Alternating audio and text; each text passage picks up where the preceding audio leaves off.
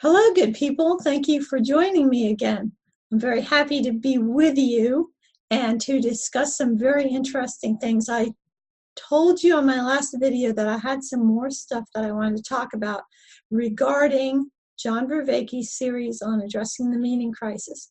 And specifically, I want to go into this concept that he delivered to all of us with such interesting material from cognitive science about how it is that the fact that we are embodied creatures that have to move through the world, that have to navigate the world, is responsible for a lot of our cognitive functioning, the cognitive machinery that we have built.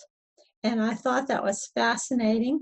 And I, as I was listening to him, I started thinking about all of the other creatures who have to move through the world and how some of these things might apply to them. Now, I have chickens, so I would go out in my chicken yard and I look at the chickens and I think, is there any relevance realization going on around here in this chicken yard in these little bird brains? And um, I would try and think about how the things that he was saying in his lectures might apply to some of their activities and their thinking. And then how far down the phylogenetic tree would some of these things go? You might remember also that at the top of his structure he had wonder, awe, and horror. And I thought that that could be a little more granular. Uh, Paul VanderKlay did try to um, give some more distinctions with this by bringing in some C.S. Lewis material in a follow-up video, but still I thought there could be more distinctions made between those things and maybe kind of an understanding of where these things might lie on a continuum or if they even lie on a continuum. Maybe there's points where they're disjunct. So what I did is I created a structure that is like a ladder. It is a ladder, all right? And I don't know how to call the things I put on the ladder, whether I should call them sentiments or responses or exactly what. Maybe if you look at it, I made a Google Doc and I'm going to put the link to it in the show notes. Maybe you could tell me what would be a word or term that all of these things would fit under. But what I have is on the rails of the ladder, I have positive and negative sides. So the positive sides are the things that a, um, a an organism would move toward, and the things on the other side are the things the organism would move away from. And what I did is I put the positive things on the left and the negative things on the right. And I know probably um, Jonathan Pageau would say that's wrong, but I'm left-handed, so I'm going to exercise my sinister southpaw prerogative, and that's how I did it. now, the rungs of the ladder um, display some levels that I think go from simpler to more complex ways in which organisms move within the environment. So let me kind of lay it out and I'll just sort of go up the levels. And um, you can print the Google Doc out and take notes on it and follow along with me if you like, or you can scribble all over it and then tell me all the ways in which I'm wrong, whatever. Let's go. All right, so on the bottom young, the most basic movement that I could think of with an organism would be a movement from discomfort to comfort. So the organism would move away from discomfort, would move toward comfort. Um, there's a reason why I didn't use pleasure versus pain. First of all, because I think the pleasure would be in more sophisticated organisms, and I wanted something that would apply all the way down to very simple organisms. And then pain can be something that arises inside of an organism because of a disease process, but then the movement of the organism would not affect pain because they would just take the pain with them if they have carrying it inside their body. So what I'm talking about here is the immediate contact of an organism with the environment and wanting to move in a particular direction based on environmental um, conditions. So to give you an example, um, I when I go in my compost bin and I turn it up, there's worms in it, earthworms, and um, immediately when they come in contact with the light, they want to go right back down into that dark, moist environment. They don't want to be up in the top. They don't want to dry out. They're uncomfortable at the top and they're more comfortable down underneath. All right, that's an example. Another example might be a lizard that is um, on the cool ground and uh, sun is shining on rocks, heated the rock up, and the lizard wants to be warm. So it moves up and it gets on top of the rock so that it can feel the warmth. So it's moving towards warmth. There's different things that or organisms will move toward like this, like they'll move toward warmth or they might move toward coolness. If they are too hot, they'll move between light and dark. I think even a paramecium will move toward light. Um, some other things that organisms will move toward or away from has to do with in water. They will move toward or away from water of a certain salinity. So they might move from saline, saline water to brackish water to fresh water or, or vice versa, depending on what salinity of water they like. Now, these movements of animal organisms seem to be the most similar to the way plants move, and that's why I, I think they're the most basic because plants, although they can't actually get up and, and move to another location, they do move in response to the environment. They move in response to light, they'll move in response to heat, they'll move in response to, um, or they'll grow in a certain direction, is what I mean. They'll grow, but they'll also bend in a certain direction. They may um, send their roots out toward water or um, they'll bend uh, toward the sun, things like that. So that's the kind of movement I'm thinking of. And I'm thinking that these very simple kinds of movements of an animal organism are the most similar to the way that plants move. So I thought they were at the bottom of the ladder. Okay. Now the next kind of movement on my on the next rung on the ladder. I called it reject and accept. So, and we're talking about an organism is going to move away from that which it rejects and toward that which it accepts. And in this case, I'm talking about an organism not moving its own body, but moving things in its environment. So, an example of this would be like the leaf roller um, insect that that rolls a leaf around and closes it up so that it can make a little cocoon. It has to choose. And that's part of this reject accept dichotomy is that it's going to accept some leaves and it's going to reject others. It has to make a choice of what, leaf it's going to roll itself up in. You can think about um, a robin building a nest. So she goes around and she's picking and choosing little twigs and sticks that she's going to build her nest out of. And so the the accepting and rejecting is not out of context. The animals are organisms are accepting something for something else. It's for a purpose, for utilizing whatever the thing is that they're moving around. So the robin is accepting or rejecting these sticks, not for some aesthetic reason or something, but just because it seems to her that it's useful or not useful for the thing that she's building. Now, somebody might say, well, you know, she's just doing that by instinct. Okay, fine, I understand.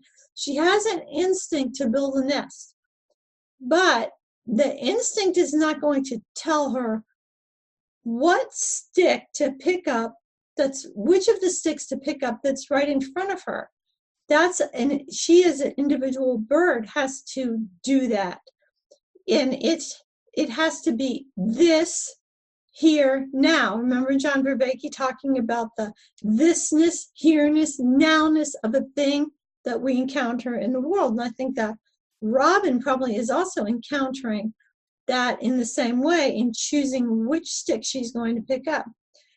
There's there's more to it though. I mean, she's got to choose a location. So it's she's got to accept this tree and reject these other trees. She's got to accept this branch and she's going to reject this other branch.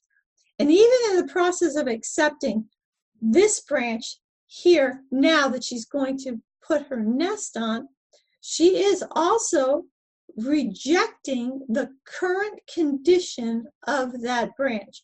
So she's accepting it, but she's rejecting its current condition because she's going to change its condition. So you think about you, if you bought a plot of land and it had no house on it, you would be accepting that plot of land, but at the same time, you're rejecting the status quo condition of the land because you are intending to change it. So there's this dance going on between acceptance and rejection.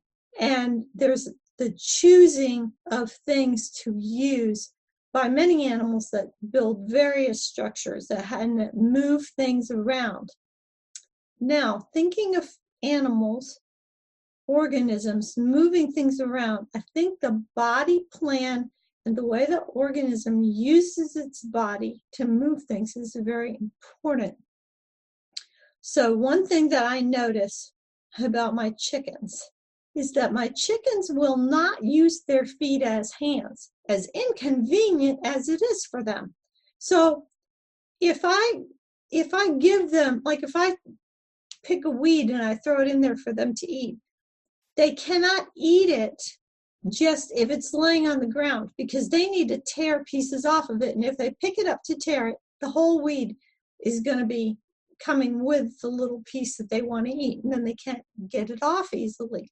So what I do is um, I'll put the weed under something, or I have a um, a little cage made out of one inch wire. It's about four inches wide and two by two on either side, and I'll I can stuff it full of weeds and grass and stuff like that, so they can reach through the one inch wire with their beaks and they can pull out little pieces of whatever's plant matter is in there and they can break it off just as they would be able to break it off if it was securely rooted in the ground and they were foraging for it. Now, if they were smarter, they would just, when they came up to something that was in the in the run that they wanted to eat that was not in that cage, like a, a clump of grass or something, they would put their one foot on it, use their foot to hold it down, and then use their beak to pull it. But they never do that. They never use their feet as if they were hands. They don't pick things up and carry them with their feet from place to place. The most hand like activity that they ever do with their feet is when the male is, when a rooster is mating with a hen, he'll use his feet to hold onto the hen. But that's it. They don't use their feet in a hand like way, but that is not true of all birds. So, eagles and hawks, for instance, they will grasp something with their talons and they will carry it, and then they will, like the body of a small animal that they killed, a rabbit or something, and then they'll carry it, and then they'll hold it down with one of their feet, and they'll peck at it with their with their uh, beak and tear it and eat it. But chickens don't do that. These other birds will use their feet as hands to hold on to something and a, and then work on it with them with their other foot or with their beak. But chickens won't. So chickens are dumber than eagles. And there are some birds, like um, I think some seagulls or things, that will go and they will pick up uh, shellfish in their feet. And they will carry them over rocks and drop them, and then they will uh, break open, and then the birds will eat the uh, little shellfish that's inside. So they they so some birds will use their feet as if they were hands. Now lizards do not. So a lizard will catch a bug in his mouth and he's got four feet, so he's not handicapped. He doesn't have wings for his front limbs like the chickens do. He's got four feet with to- little toes on them, but he struggles to get this bug into his mouth, and he's pushing and pushing and pushing, and struggling to get it in. And but he will not pick up his front one of his front feet and just push that bug in. He will not use his feet as hands. I've never seen lizards do that. I don't think that they do. And so there's a difference in the way that animals use their body. All mammals will use their front appendages or the land mammals anyway, will use their front appendages to manipulate things in the world, to hold things down or to pass them from one limb to another, things like that. Dogs, even, it's um, people who study dog behavior eh, behavior recognize that dogs actually understand the analogy between our hands and their front paws, and they will attempt to do with their paws, even though they don't have any fingers, they will attempt to do things with their paws in imitation of the way we use our hands. So they get it, even though they're handicapped by not having fingers, which is a good thing because they probably create a lot of mischief for us if they had fingers. But anyway, I think that's an important um, thing that affects what kind of cognition an animal has. Now, here's a very interesting thing that I heard. I heard, this is years and years ago, I heard or read, and I could not find it. I tried to look it up on the internet. So if you know the source of this idea, tell me because I think this is interesting and might be correct. And the idea was that the structure of a sentence with a subject and a predicate is based on the fact that we have two hands and that we can hold something with one hand and we can do something to that thing with the other hand so that that creates the mental framework of a sentence with a subject and a predicate. I find that very interesting.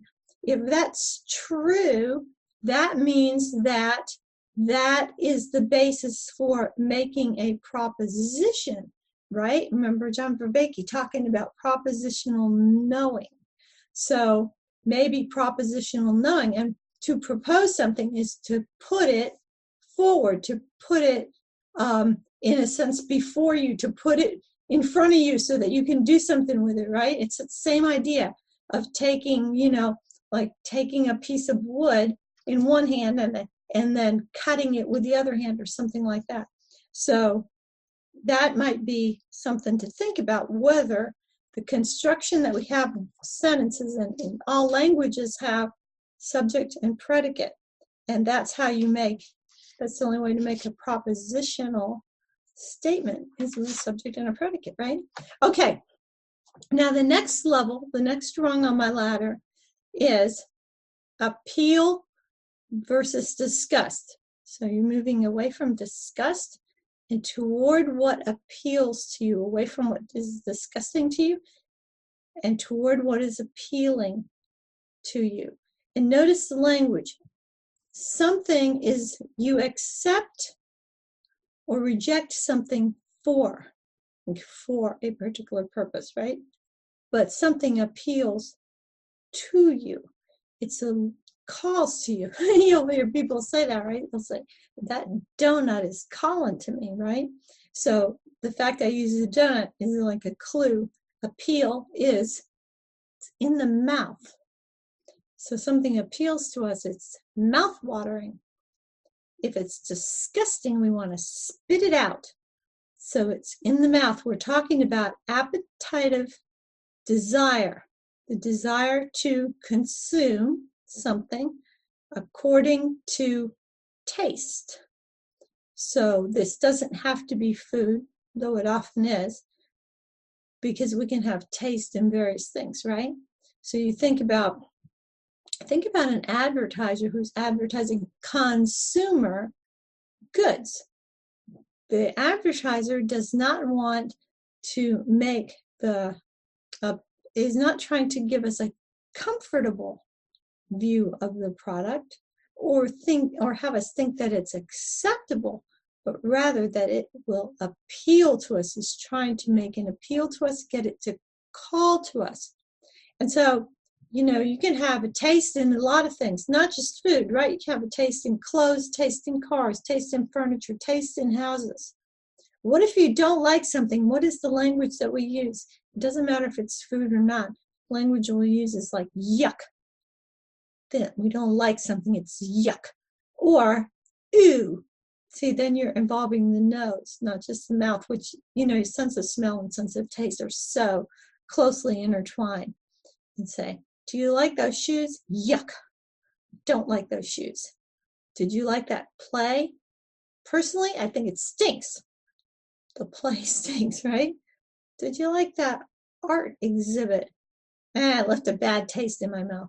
See, we're using all these words that have to do with the mouth about these other things. Now, here's the thing about things that we that appeal to us. It's not a direct thing.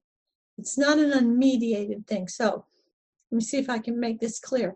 When I talked about the organism moving from comfort, from discomfort to comfort, it's a very direct. It's a direct contact with the environment. And the organism cannot um, cannot make any mistake about what it's about its comfort. It just knows it's in direct contact with the environment. Now, um, if we're talking about accept and rejecting, then you open up the possibility of a mistake because let's say a beaver might choose, might reject a bunch of trees and accept one tree, cut it down, take it to the beaver dam, and it doesn't fit. It's made a mistake. But when you get into things that appeal to you, you are you have a state condition that you're trying to get to. And you could make a mistake, but a new possibility has opened up, and that possibility is that you can be deceived. And the reason is because the state that you want to get to is mediated by a third thing. So there's you as you are right now. There's the condition that you want to get into, the state that you want to be in. For example, if you're thirsty, you want to be in the state of having drunk water. So what you want is water. Not really. You don't really want the water. You want to be in the state of having drunk the water. The water mediates between you and that desired state. So now we open up another possibility, not just the possibility of making a mistake, but the possibility of deceit. So animals use this a lot, this possibility of deceit, like a lizard that has a breakaway tail. So a bird wants to eat the lizard, the lizard appeals to the bird. Looks like something yummy. Bird goes to eat it, and the little tiny tail of the lizard breaks off, and the bird is stuck, and the lizard gets away because the bird has been deceived. It did not get attempting to eat that lizard into the state that it wanted to get into, which is the state of having eaten the lizard. All right. Besides, besides this, the possibility opening up of deceit, there's a possibility of poisoning. So a goat might want to eat a plant. Why does it want to eat the plant? Because it wants to be in the condition of having eaten the plant. Plant is mediating between the goat and this condition the goat wants to get to. But it eats the plant, and the plant is poisonous. So instead of being in the condition of having eaten the plant, the goat is in the condition of being sick, not the condition the goat was attempting to get to by eating the plant. Because of this mediating thing between the organism and the condition the organism is seeking. There's an opportunity for deceit.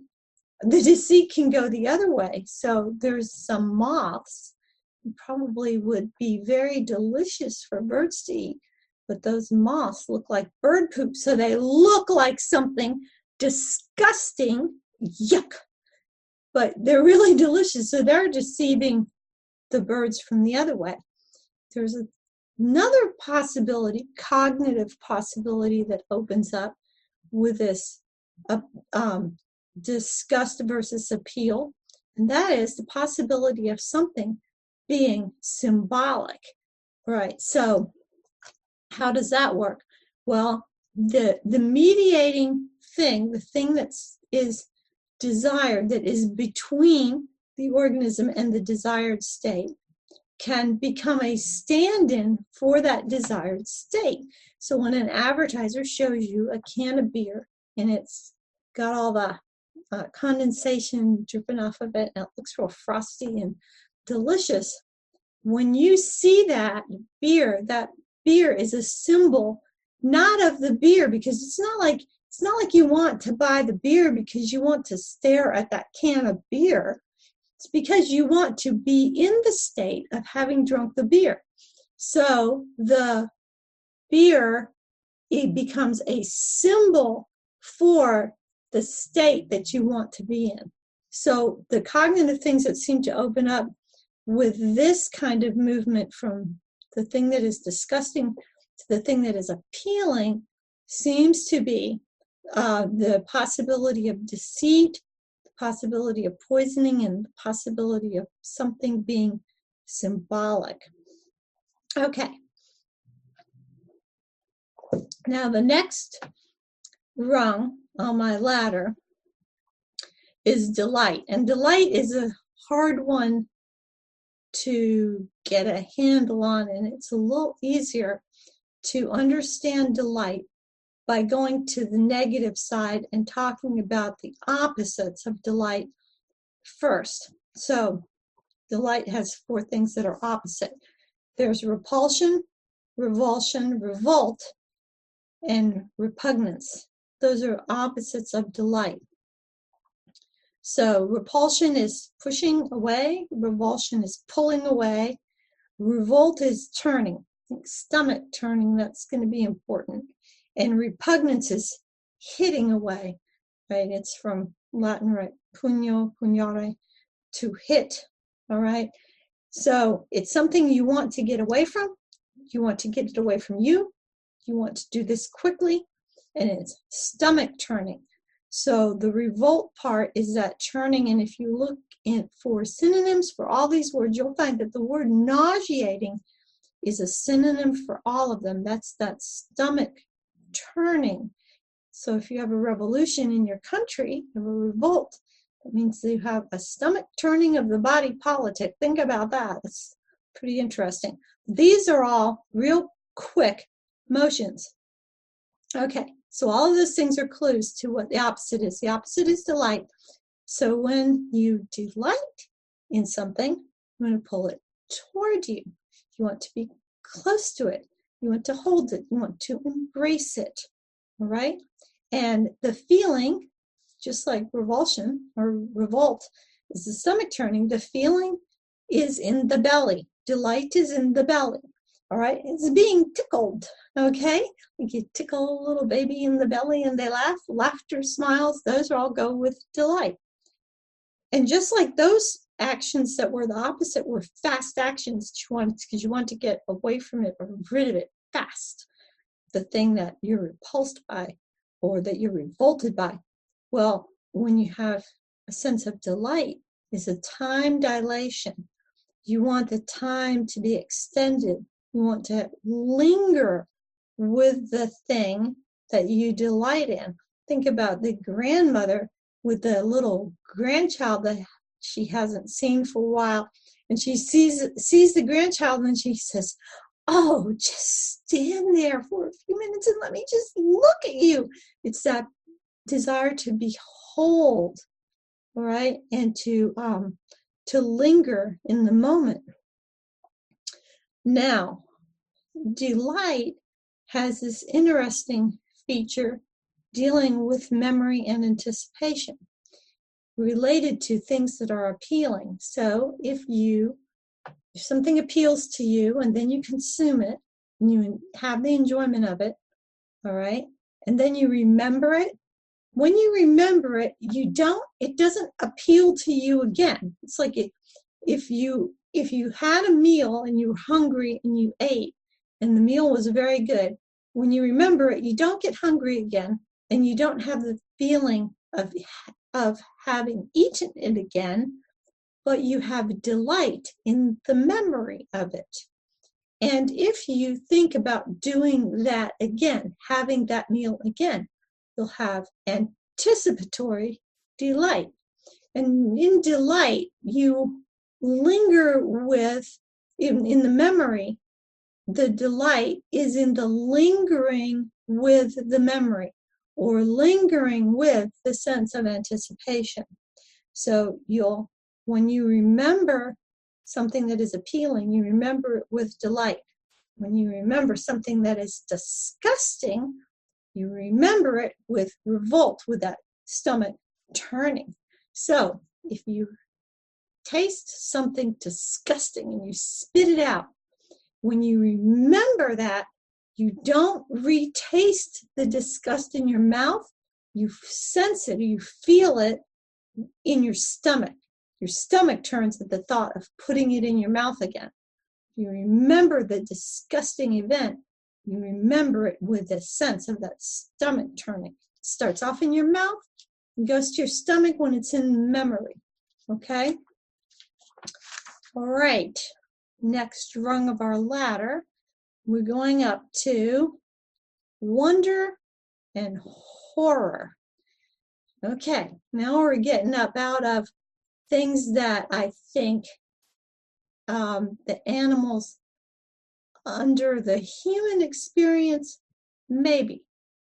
All right, I do think that animals, um, the lower animals, a lot of them can possibly experience some kind of delight. I think, you know, if you if you get out the leash and, and the frisbee and your dog thinks oh, we're going to the park, I think there's anticipatory delight in the animal. Um, and and also and the anticipatory delight can only be there because there's a memory of having done that before and having had so much fun. So I think at some some animals, depending on what level of animals we're talking about, actually can experience the delight also. But I'm not sure about wonder or horror. I think that when we get into wonder and horror, we're stepping into in out of the realm of the animals and only the humans. But you can tell me in the comments what you think about that. I think it's i think that's true. Okay so wonder and horror those are our opposites.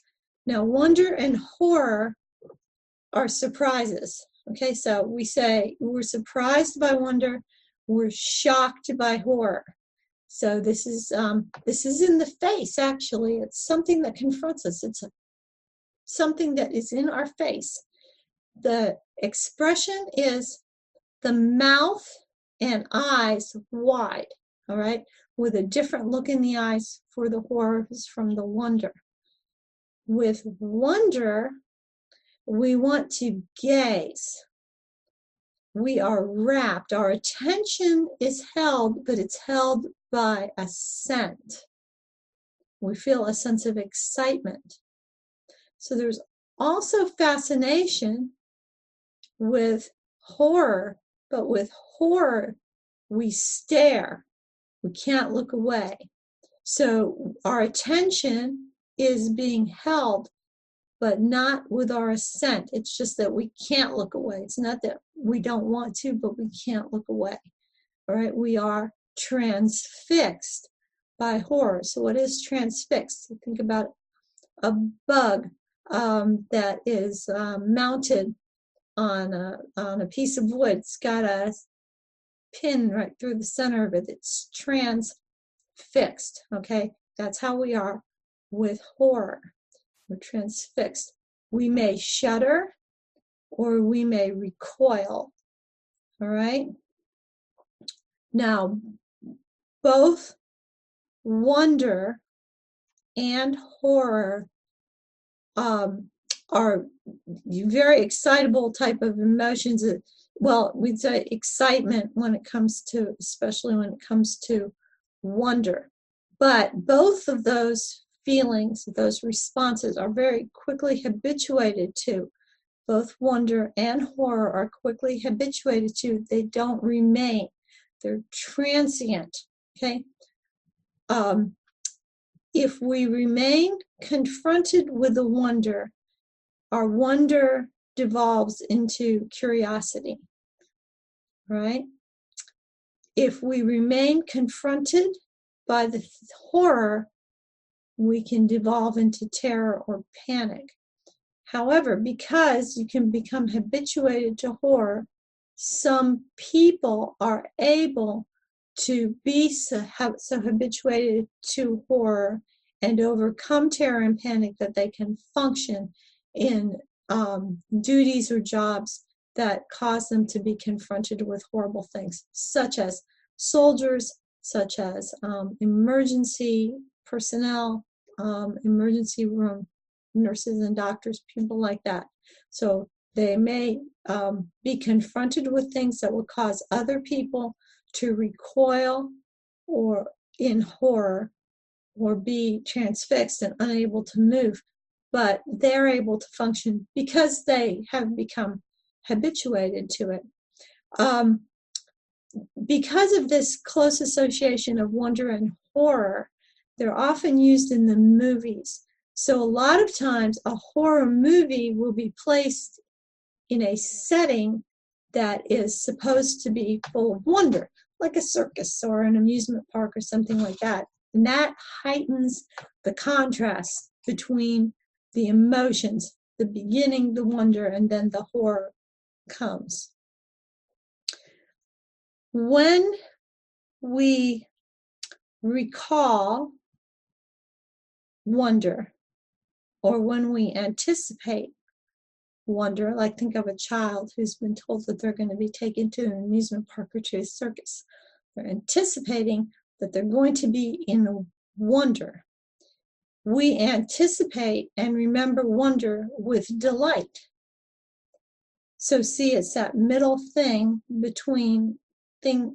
Remember, things that are appealing, we will remember with delight, and then wonder will remember with delight. So it's a middle, kind of a middle term between those two. And think about what we say, like we'll say something was appealing and delightful. Don't usually say it was wonderful and appealing, but we'll say it was wonderful and delightful. So it's like delightful goes with both, but those two other things that don't go together. We recall or anticipate horror with revulsion. Again, that's the thing that's the opposite of delight, right? So um, again, it's a it's a middle it's a middle um, state there. So we we recall or anticipate horror with revolt. We also remember we recall or anticipate disgust with revolt. That's that stomach turning. All right, here's a question. What is it that produces horror or wonder in us? And when John Vervaeke was doing his lectures on this, um, he mentioned the possibility that it had to do with things not fitting together um, to produce horror. Like he talked about, you know, the biblical injunctions not to eat certain things, and that maybe it was because their their body parts didn't seem to fit together in some way. And I thought, eh, I'm not sure that's quite correct because it's true that, like the wolf man, is um, is a horror. I think John Vervaeke might have mentioned the wolf man. But Pegasus is things that don't go together, and Pegasus is a wonder. So, what's the difference? Well, late after he had done that segment on um, the meaning crisis video, John Vervaeke talked to Sevilla on, a, on the Quality Existence channel. And that was um, very interesting because he got into more detail about the difference between horror and wonder and what were the things that would cause horror. And they they began to discuss this question of fragmentation versus diversification. That I think is the thing. I think that's the key. So something that's monstrous and the parts don't fit, like the wolf man, is actually a an instance of fragmentation. Um, also, things that are fragmenting, like mayhem or carnage, death, the body fragmented from the soul or from life, the mind separated from reason, like when um, John Vervaeke was watching that movie and had that scene in the movie where it was jarring. It was like suddenly um, a sense that, you know, I can't put these pieces together. Whereas with wonder, what you have is the newness of the bringing together of familiar patterns, but in new ways. So in wonder, you get a glimpse of a deeper harmony. With horror, you're not getting a glimpse of harmony, but of a of a fragmentation, things that are not able to be put together. Now, one question that I have about horror and wonder is whether it's possible that absurdity lies in between them. So absurdity is something we can't make sense of. It seems meaningless, but maybe that's because it's laying in between this diversification and fragmentation. It's not it's not interesting in that way of newness enough doesn't show us a glimpse of harmony so that it's a wonder, but it's not so fragmented that it goes over into horror. Maybe it's kind of middle thing between them. Okay, now the next one up, level up, is awe and dread. So with awe and dread, that the um, the eyes are open, but the mouth is closed. Okay? You think about in the book of Job when God talks to Job, Job says, You know, I cover my mouth. That's awe. Awe is the covering of the mouth. Eyes, eyes wide open, but mouth covered. It's like we're going into something that is beyond beyond our words, or something for us to be able to really fully express. we we've taken a step beyond. Okay? I believe that there's a couple of kinds of awe and dread. I think there's natural awe, natural dread, and I think there's levels of supernatural draw in it. So let me kind of lay that out a little bit. So, natural awe or dread is provoked by Im- immensity and vastness and something that confronts us with our helplessness and smallness. Now here's a here's an example of going from awe to dread. So you climb a mountain and you come around near the top of the mountain and you come over to a cliff where you have a vista laid out before you, a beautiful valley, let's say. And as you come around to where you can see this vista and this cliff, you stand there and the immensity, the vastness of what is spread out before you makes you feel small, but you're standing on something, you're elevated, but you're standing on something and you feel solid. So you have a sense of elevation, of being held up, and you have a sense of awe. Now, suddenly, a stiff wind comes against your back that seems to almost push you forward to the edge of the cliff, and some of the little stones on the edge roll off and fall down and drop off the edge of the cliff. So your awe will suddenly turn into dread. It's that sense that you're elevated, but you could be dropped okay? You're not being held securely. You're you're up high the immensity and depth is around you but you can fall. That's a sense of going from natural awe to natural dread. Here's another one that was in a movie. This goes the other way. This is going from dread to awe. So in the superman movie the first one with christopher reeves years and years ago um, some of you might remember this. So um, there was a scene. This is before. I think this is before he had ever met Lo- Lois Lane. But Lois Lane is in a helicopter and it's at the top of the building. And there's some kind of accident when they're trying to land on the helipad, and she falls. And she actually falls off the side of the building. It's a very tall building, and she's falling. So there's the dread, right? The falling as you're watching her fall. Superman comes up from the ground and he catches her and he says, It's okay, miss, I've got you. And she looks at him and she goes, You've got me? Who's got you?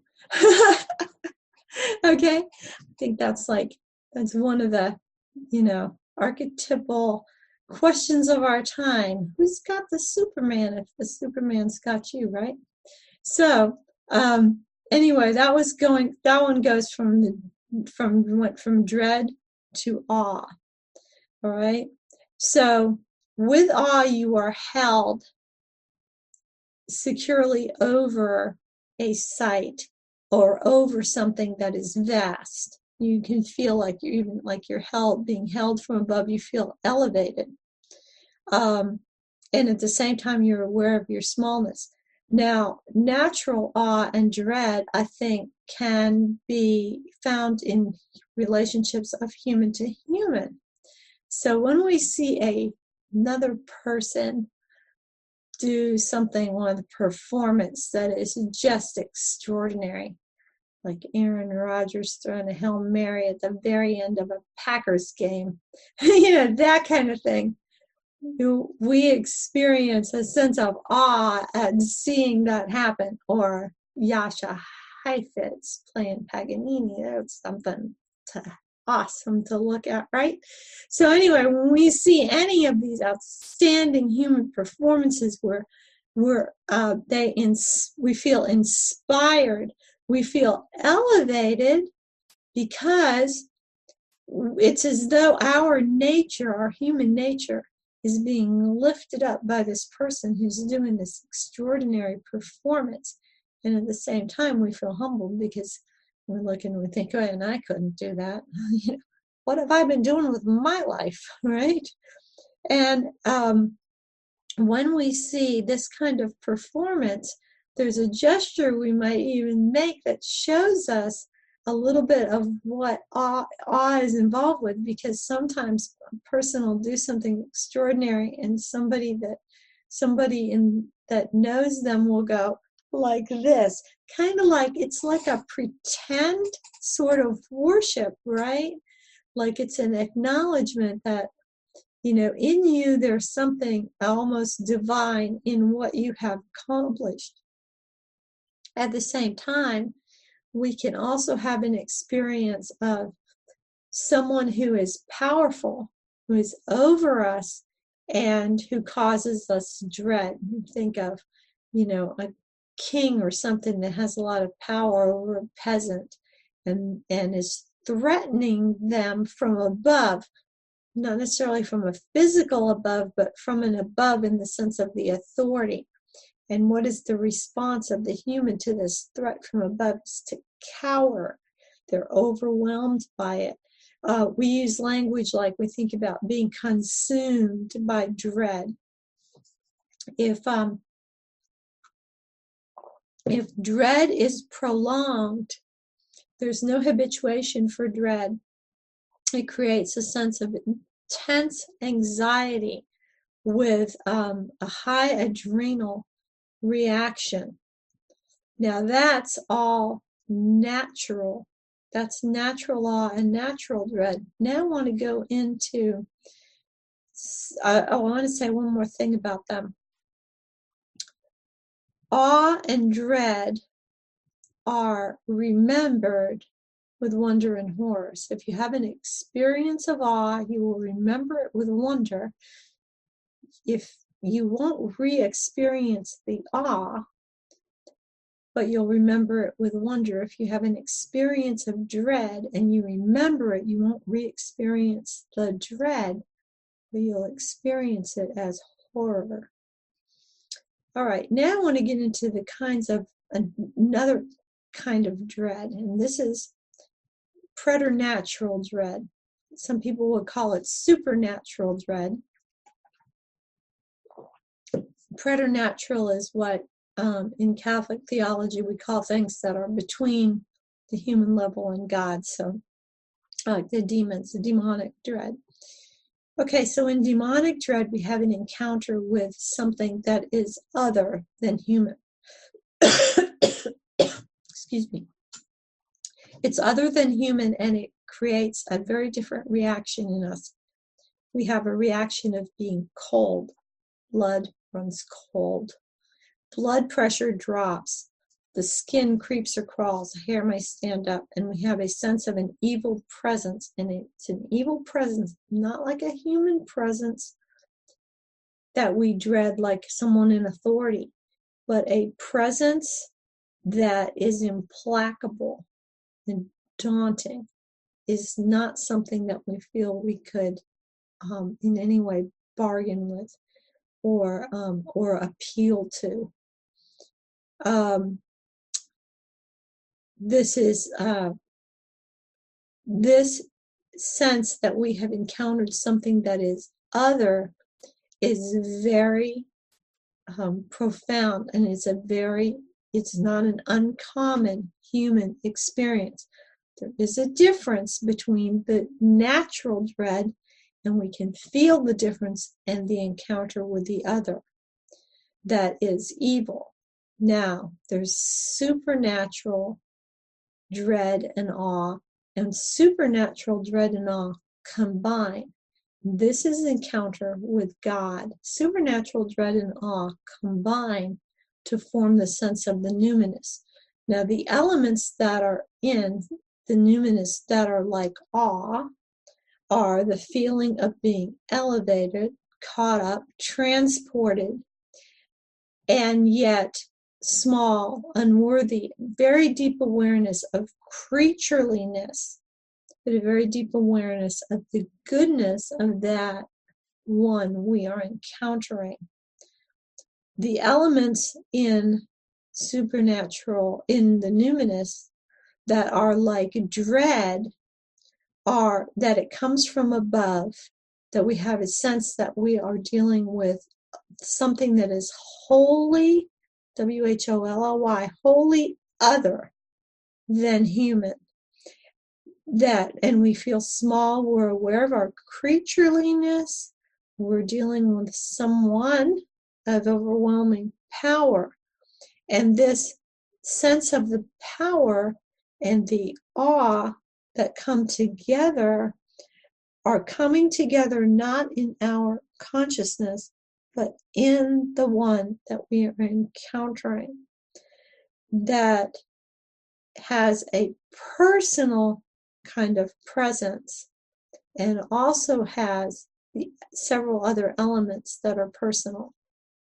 Love, even sometimes to the point of sense of ravishment, an energetic will, and a sense of of um, of energy that um, that wants to propel us. Okay,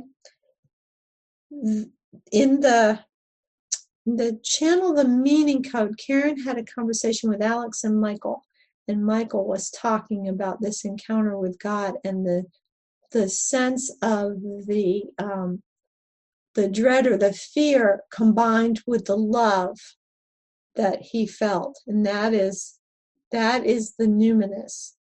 Now when we when we recall an encounter with the numinous when we recall it we recall it with wonder and with longing to have that encounter again. And we do have a, when we, re, if we think about not having that encounter again, or if we think that we will be lost from having it, then we feel a sense of dread in that loss.